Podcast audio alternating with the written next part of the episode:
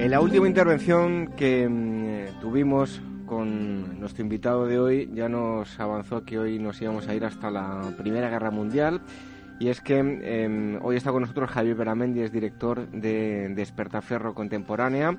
Ya sabéis que tenéis todos en, los kioscos, si queréis, el número 26, que em, eh, eh, trata sobre em, Kaiserslag, 1918, un momento eh, crítico, ahora veremos por qué, que va a configurar el, pues, el mundo contemporáneo de alguna forma y que nos lleva precisamente a eso que decíamos, a la Primera Guerra Mundial. Eh, Javier, muchísimas gracias por estar un día más aquí con nosotros. Pues como digo siempre, gracias a vosotros por invitarme y dejarme un micrófono un rato. bueno, hoy vamos a hablar de eh, una de las eh, batallas que tuvieron lugar en la Primera Guerra Mundial. Como siempre, ponnos en situación, introducenos al momento histórico en el que tiene lugar la, batalla y bueno, en qué momento nos encontramos de la Primera Guerra Mundial pues nos encontramos en un momento en que se está produciendo una especie de carrera, ¿no? Si recordamos aquel programa que hicimos sobre la Revolución Rusa, pues eh, los rusos acaban de retirarse de la guerra, eh, a los alemanes pues les sobran un montón de soldados en el, en el frente del este y entonces parece que podría ser su momento para concentrarlos en el frente occidental, en Francia más concretamente, y derrotar a los aliados occidentales. Y además lo tienen que hacer deprisa porque vienen los americanos. Y los americanos que ya habían arrancado en 1917, habían empezado a desplazar eh, tropas, pequeñas cantidades, en fin, habían empezado a preparar su ejército, pues ya se espera que para el verano vengan en masa, ¿no? Es decir, que ya realmente tengan un despliegue y eh, digamos que vuelvan eh, a dar la superioridad eh, numérica a, los ejércitos de los aliados. Entonces realmente pues tienen esta pequeña ventana de oportunidad y es cuando pues preparan esta serie de ofensivas de la Kaiserslacht para tratar de derrotar primero a los británicos y esperan que con los británicos fuera de combate pues los franceses tengan poco que decir. Me ha llamado la atención uno de los artículos porque normalmente a los historiadores no les suele gustar que les digan, y si esto no hubiese ocurrido, ¿cómo sería nuestro mundo? Y hay uno de los artículos que, que viene a decir pues que el año 1918 fue un, un año decisivo a la, por de cara a la configuración de nuestro eh, mundo contemporáneo, que luego sucedió, tuvo lugar la Segunda Guerra Mundial, eh, la época de la Guerra Fría. Pero bueno, en todo caso, 1918 es un año clave porque si no se hubiesen tomado una serie de decisiones, no tendríamos el mundo que tenemos ahora, ¿no? Eh, claro, son, son ni mejor ni peor, pero no, sería no sabemos, la verdad es que no sabemos, ¿no? Eh, porque bueno, pues efectivamente los alemanes lanzan su ofensiva eh, en un terreno en que bueno, pues la guerra de trincheras llevaba completamente atascada años, es decir, las ganancias se, se, contaban por centenares de metros, ¿no? Es decir, hemos ganado 500 metros, maravilloso, fantástico, ha sido todo un éxito. Y entonces de repente rompen el frente y empiezan a ganar kilómetros, empiezan a ganar kilómetros a toda velocidad y, realmente, bueno, pues efectivamente este autor, si no me equivoco, es Matthias Strong, que conoce muy bien el tema, pues realmente lo que estudia también es eh, el pánico que se produce en el bando aliado porque realmente eh, piensan que pueden perder la guerra, es decir, que los alemanes los pueden derrotar con esta ofensiva y a partir de aquí pues entramos un poco en el campo de los what ¿no? ¿Qué pasa si los alemanes hubieran ganado? Pues tal vez nos hubiéramos ahorrado a un dictador como Hitler, tal vez no nos lo hubiéramos ahorrado, es decir, tal vez se hubieran ido radicalizando cada vez más, aquí ya pues entramos efectivamente en el campo de lo que podría haber sido. Pero desde luego hubiéramos, nos hubiéramos encontrado con una Europa muy distinta. ¿En qué consistió la, operación eh, Michael? Fue la primera ofensiva de, las cinco en el frente occidental. Eh, tuvo lugar entre marzo y julio de 1918 por parte de, los alemanes para intentar eh, ganar la guerra, ¿no? Claro, Michael es este primer golpe, ¿no? Va a ser un poco el, más poderoso porque realmente es cuando los alemanes eh, han concentrado unos recursos eh, espléndidos. Además, eh, bueno, han ido moviendo las tropas que forman las unidades. Se han quedado con el personal más joven y más veterano. Es decir, digamos que dentro de los jóvenes, pues tienen a las tropas más entrenadas. Muchas de ellas vienen del este. Y en ese momento, pues lo que quieren lanzar es un gran golpe eh, que reviente el flanco derecho de los ejércitos británicos y empezar a eh, digamos, empujarlos hacia el norte, hacia los puertos del canal, aislarlos. Curiosamente, algo parecido a lo que sí consiguieron hacer en 1940 los alemanes cuando rompen el frente anglo-francés y los mandan hacia Dunkerque. ¿no? Es, una maniobra, lo que pretende es una maniobra muy similar.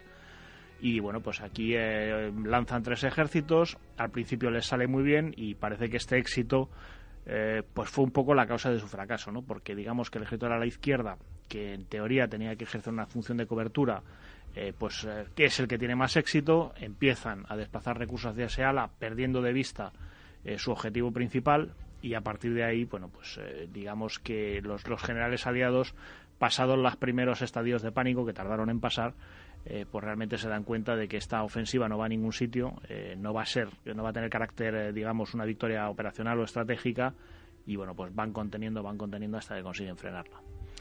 Háblanos del carro de combate, el A7V. muchas veces, ya lo hemos comentado aquí en otras ocasiones que has estado, resulta peculiar, ¿no? Que nos encontramos, pues, este tipo de carros de combate, pero también hay fotografías muy famosas con soldados a caballo un poco con una, una guerra, la Primera Mundial, con una tecnología, digamos, antigua y moderna.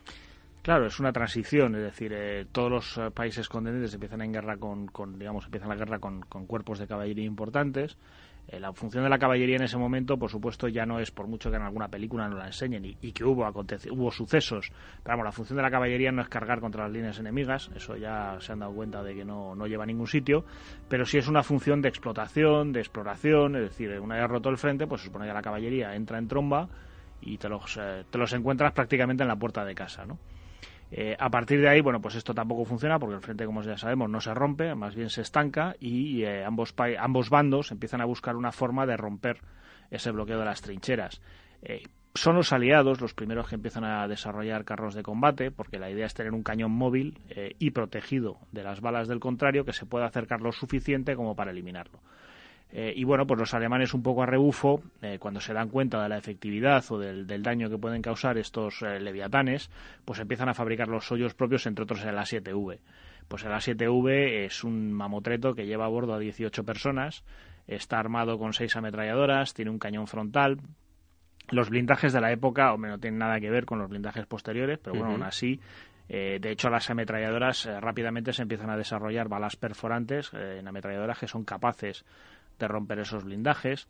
Es decir, hay un, digamos, eh, un progreso eh, muy, muy equiparado, ¿no? Lo que pasa es que, bueno, pues estos carros alemanes son muy impresionantes, ya digo, por el tamaño y por la cantidad de gente que llevaban y, en cierto modo son curiosos porque se fabricaron 20. Es decir, eh, las fotos que tenemos realmente es que no son muchas, pero realmente no hubo más. Es decir, solo, solo hicieron 20 ejemplares. De Te este. iba a preguntar, para hacer la, la recreación que habéis hecho aquí, ¿Os ha costado mucho obtener la, información del, carro de combate? Pues muchas fotos, hombre, ahí ya, hay bastante bibliografía, también hay que decirlo, pero bueno, pues vas mirando fotos, hay, hay fotos publicadas pues de aspectos parciales de ese tanque, además queda uno entero en Australia, no, no me acuerdo exactamente ahora si es en Australia o en Nueva Zelanda, eh, pues que bueno, pues lo capturaron, lo conservaron, que de hecho es el último, el único que queda en un museo, entonces bueno, pues de ahí se ha fotografiado y se han sacado, se han sacado datos. Bueno, hablamos de los carros de combate y ahora eh, pasamos a, otro asunto que es la aviación. ¿Qué papel va a jugar?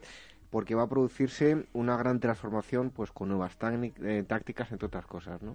Claro, la aviación, bueno, es uno de esos chismes curiosos, ¿no? Nos pasa un poco como que el carro de combate. Es decir, era uno de estos inventos de principios de siglo que además había hecho furor, porque la aviación, bueno, se habían creado muchos aeroclubs, se había convertido un poco en el deporte de moda, y lógicamente, pues eh, como hace el ser humano siempre, una vez que entra en guerra, empieza a utilizar todo lo que cree que le puede servir para, para, la, para ello, ¿no? Para, para vencer al enemigo. Entonces, en este sentido, bueno, pues la aviación lo primero que sirve es como ojos. Es decir, eh, ya se habían utilizado globos aerostáticos para ver las líneas del contrario y en este caso, pues lo que hace el, aviador es eh, circular por el aire, enterarse de todo lo que pasa y luego pues informar a su cuartel general primero directamente y luego pues cuando se empieza a instalar eh, radio pues por medio de aparatos de radio. Obviamente si tienes al enemigo dándote vueltas encima y mirando todo lo que haces, lo siguiente que te interesa es construir un avión eh, con el que derribar al avión enemigo y aparece la aviación de caza. Y todo esto pues fue evolucionando, es decir, si lo podemos mirar, ¿por qué no le podemos tirar bombas? Y si les podemos tirar bombas, ¿por qué no podemos eh, ir mejorando la precisión? Y en 1918, pues realmente nos encontramos con que todas estas teorías han evolucionado. Además es muy curioso porque ya en, los eh, países aliados, es decir, Estados Unidos, pero sobre todo el Reino Unido y Francia, se empieza a hablar de aviación de bombardeo estratégico, que luego se empleará mucho en la Segunda Guerra Mundial, es decir, aviación que pueda ir muy lejos en el interior del país enemigo para atacar centros industriales, ciudades y todo eso. Y los alemanes pues ya apuntan maneras a las que serán sus propias teorías posteriores, empezando a fabricar aviones de ataque al, suelo, es decir, aviones de ataque en picado que puedan colaborar mucho mejor con las tropas. Los del mítico Barón Rojo, ¿no? Y ahí tenemos, efectivamente, además son las fechas en las que es derribado y muerto el Barón Rojo, al que bueno hemos dedicado un poco de espacio.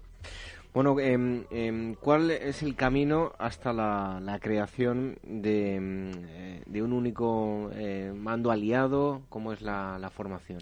Sí, la verdad es que por curioso que parezca, eh, la Primera Guerra Mundial los aliados la lucharon, la combatieron mayoritariamente cada uno por su lado. Es decir, realmente no había ningún mando superior que los dirigiera a todos eh, lo que había pues era una serie de reuniones que hacían los jefes de los cuerpos, el jefe del ejército francés, el comandante en jefe de la Fuerza Expedicionaria Británica, eh, a partir de 1915 pues el, jefe de las eh, tropas italianas, el general Cadorna, o el jefe, digamos, comandante en jefe del ejército ruso, es decir, se reunían y más o menos se concertaban, ¿no? Decir, oye, pues os parece que este año para intentar ganar a los alemanes lo que vamos a hacer es atacar todos a la vez, cada uno de nuestro frente. Ah, pues vale, pues ¿en qué fechas? Pues en primavera, pues muy bien, pues en primavera atacaremos. Y ya a partir de ahí cada uno hacía su planificación totalmente independiente y preparaba sus propios planes, ¿no? Esto, bueno, pues eh, se va notando que crea muchos problemas de descoordinación, que realmente, sobre todo en el frente occidental, es decir, Reino Unido, Francia e Italia, eh, pues eh, Italia sufre una serie de derrotas contundentes, por ejemplo en Caporeto, las tropas aliadas, a decir los de Reino Unido y Francia, tienen que mandar tropas propias al frente italiano, quién va a dirigir esto, cómo lo hacemos, decir, todo esto crea una serie de, disfunciones y de problemas que van planteando la necesidad de que, bueno, pues, pues este órgano de coordinación eh, sea más efectivo, ¿no? Y ese, bueno, pues se van a crear una serie de comités, como digo, de coordinación, hasta que precisamente con ocasión de la ofensiva Kaiserslacht, pues este miedo a que realmente les peguen una paliza y a poder perder la guerra es lo que va a facilitar que el general Foss, eh, mariscal Foss, también posteriormente, pues eh, pueda ser nombrado eh, comandante en jefe con mando efectivo sobre los ejércitos occidentales. Es decir, él sí va a ser capaz de mandar tropas francesas al sector británico, tropas británicas al sector francés, participar en la planificación de ambos sectores y luego, por supuesto, del americano. Bueno, hoy en día, cuando hablamos de las trincheras, lo hacemos, bueno, y, más de, estos conflictos que ya nos pillan un poco eh, tiempo atrás, eh, pues con cierta frialdad, pero uno se pone el pellejo de un soldado de asalto y, a uno se les ponen los pelos de punta lo que deben sentir ¿no? al, llevar a cabo pues todo ese tipo de, ataques. En este caso, los, eh, estos trupen, los soldados de asalto, ¿cuál es el origen y, qué tácticas aplicaban? Claro, bueno, el origen, volvemos otra vez al mismo problema con el que se encontraron todos, ¿no? es decir, esto está bloqueado, hay trincheras, no podemos pasar eh, y hay que buscar alguna forma pues de reventar el dispositivo enemigo, ¿no? Y pues precisamente los aliados empezaron a desarrollar el carro de combate y los alemanes lo que empiezan a desarrollar es un soldado muy versátil, eh, más bien equipos de soldados, cada uno con digamos con armas distintas, un poco eh, de modo que cada una pueda hacer eh, cumplir funciones diferentes, ¿no? Y en este equipo pues son totalmente autosuficientes y pueden avanzar realmente infiltrarse en las líneas enemigas. Hasta entonces esto se hacía, pues eran formaciones lineales donde todos los soldados tenían un fusil, se juntaban y empezaban a disparar al enemigo obviamente en este camino pues serán barridos por las ametralladoras. ¿Qué pasa con estos equipos que tienen mucho más libertad de movimientos? A no ser una formación lineal, pues pueden elegir ir un poco más a la izquierda, un poco más a la derecha, nos escondemos aquí un rato, luego avanzamos otro poco. Es decir, todo esto les permite mucha mayor versatilidad.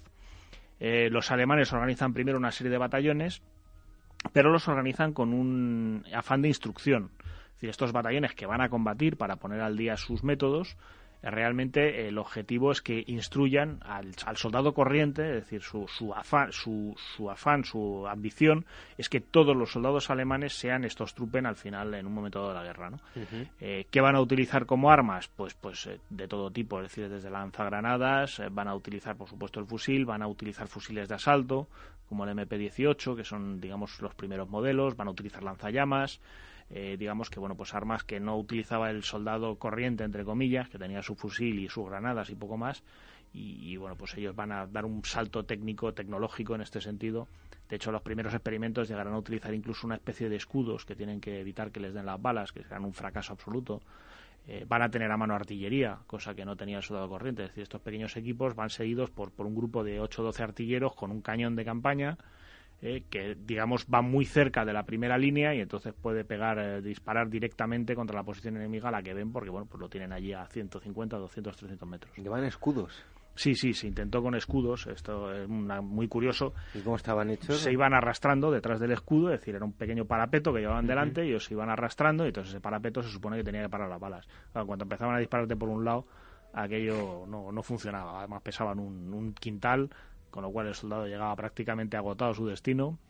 Si no se paraba en mitad de camino, decía, bueno, pues ya, ya hemos tirado bastante, que sigan los demás. Bueno, curioso, desde luego. Em, hemos hablado antes de la primera de las em, ofensivas, pero mm, eh, ¿cómo fueron todas esas llevadas a cabo entre abril y junio? Porque hay varias operaciones, ¿no? Claro, digamos que los alemanes, cuando fracasa la operación Michael, eh, eh, aún así se dan cuenta de que, bueno, pues ha funcionado bastante bien, ¿no? Decir, han ganado muchísimo terreno, han ganado un terreno espectacular, es decir, han ganado en, en, en, unas semanas pues el terreno que los británicos habían tardado meses, por ejemplo, en conquistar en la ofensiva del Somme.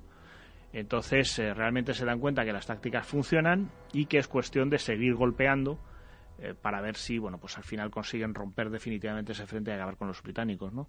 La siguiente ofensiva va a ser en el Lys, en, en Flandes, que también pues va a conseguir ciertos éxitos, pero ya un poco menos, porque realmente, bueno, pues en el otro lado también van evaluando lo que ha sucedido y van buscando formas. Y luego habrá eh, una serie de ofensivas en el, en el sector francés, Blücher York, por ejemplo, donde bueno, pues van a avanzar un buen trecho hacia París eh, y digamos pues, pues ofensivas sobre sobre Lesne, en fin, toda esta serie de, de, ataques que al final pues en la última es Marmeschutz Reims, Rems, que es el, digamos está apenas ganar a terreno, ¿no? En ese momento pues eh, en este caso contra los franceses, pues las tropas aliadas habrán aprendido cómo contener estas tácticas de infiltración, sobre todo a, base de usar artillería de forma masiva, es decir, pones a los cañones disparando de forma continua, de tal modo que por mucho que intenten infiltrarse, cae uno bus cada tantos segundos y no tienes nada que hacer. ¿no? Bueno, eh, también dedicáis un apartado, hablaba yo que se, hablamos de, con cierta frialdad de, de, estas operaciones, pero dedicáis un apartado que es todo lo contrario, ¿no? De testimonios.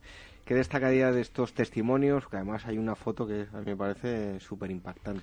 Sí, ahí hemos tirado un poco por el lado morboso, pero realmente pues es, es, la realidad de la guerra de trinchera. Es decir, los muertos están ahí. Yo creo uh -huh. que hablar de guerra sin, sin realizar, sin darnos cuenta de que la guerra pues mata, es un poco ilusorio, ¿no? Es decir, no, no estaría del todo correcto. Y efectivamente, pues los testimonios, hombre, los testimonios siempre son lo que son, ¿no? Porque son cartas de soldados, eh, en general muy entusiastas, porque claro, la censura de la época tampoco permitía que un soldado mandara una carta a casa diciendo me quiero ir con mi mamá. Eh, y sobre todo, bueno, pues en un contexto, estas cartas son en un contexto en el que realmente los alemanes estaban ganando terreno, es decir, estaban ganando la batalla. Entonces, bueno, pues son bastante, en general, eh, bastante exaltadas pero hay un elemento curioso, ¿no? Es decir, lo que más se comenta en las cartas, tanto en las que hemos publicado como en otras que teníamos, eh, en estos escritos, es eh, la cantidad de comida que tienen los aliados. Es decir, uh -huh. los depósitos de comida, y entonces había depósitos de comida que capturamos y había de todo. Había carne, había ropa, había bebida, entonces, mm, de hecho, una de las causas que, de las que se habla incluso en el propio Estado Mayor General, General Alemán eh, de fracaso de la ofensiva es porque los soldados se paran a saquear los depósitos de comida de los aliados, porque claro, se ve que en sus líneas pues aquello no, no era demasiado estupendo. Uh -huh. Y claro, cuando ven aquello se les ponen los ojos cuadrados y dicen, voy a seguir pegando tiros adelante. Y dice, yo lo que quiero es ponerme morado. ¿no? Y efectivamente, pues incluso oficiales eh, que dicen, bueno, pues ya hemos acabado, yo me, digamos que mi, mi parte ya la he cumplido y ahora me voy a retirar a, a la zona de concentración y de paso pasaremos por tal o cual sitio. Uno llega incluso a hablar de que han capturado una vaca lechera y que por la mañana pues desayunará leche obtenida de su vaca recién capturada. Es decir, parece que bueno pues es uno de los temas recurrentes el de la comida.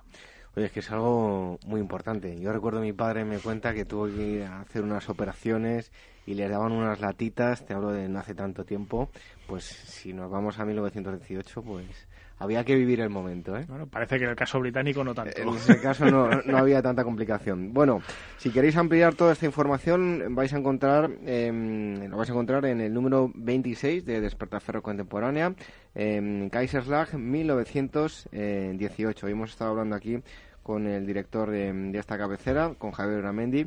Muchas gracias y hasta el próximo día. Pues nada, hasta el próximo día.